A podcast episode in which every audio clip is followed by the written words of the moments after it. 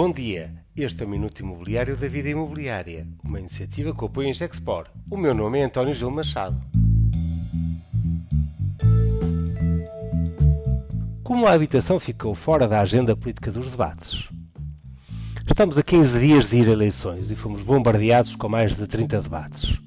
Como qualquer português médio, não tive tempo nem interesse em ver tudo, mas vi vários dos debates e segui nos mídias o resumo que era feito.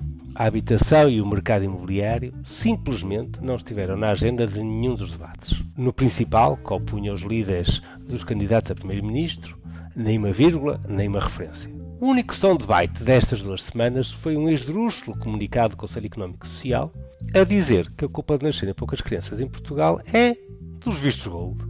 Já ouvi muitas coisas, mas realmente em 10 anos as 10 mil casas que foram vendidas no âmbito do visto gold muito dificilmente são a causa, mesmo remota, da baixa da natalidade. Ou é não ter o que dizer, ou muita má fé. Visto isto, fui aos programas eleitorais dos dois maiores partidos verificar a atenção dedicada à habitação e ao imobiliário. Sem deixar qualquer eh, preferência, fica a suspeita de não ter recebido muitos contributos de profissionais de mercado que poderiam ter deixado melhores ideias. A fobia pela causa pública do investimento em habitação ser controlado pelo Estado e de cada vez que fala de imobiliário é só para solar, somar regulação, não antecipa nada de muito novo.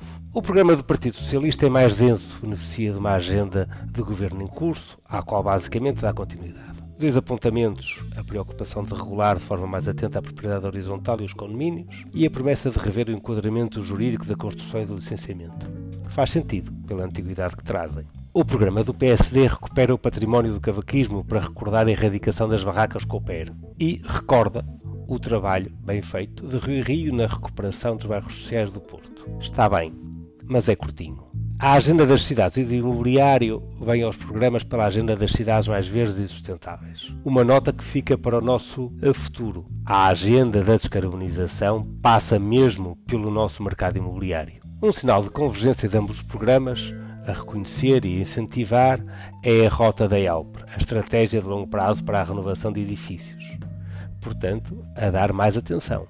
Fica a nota de uma campanha política que passa ao lado da habitação e do imobiliário. Será hora das associações do setor fazerem alguma coisa? Este foi o Minuto Imobiliário da Vida Imobiliária e contou com o apoio em Gexport.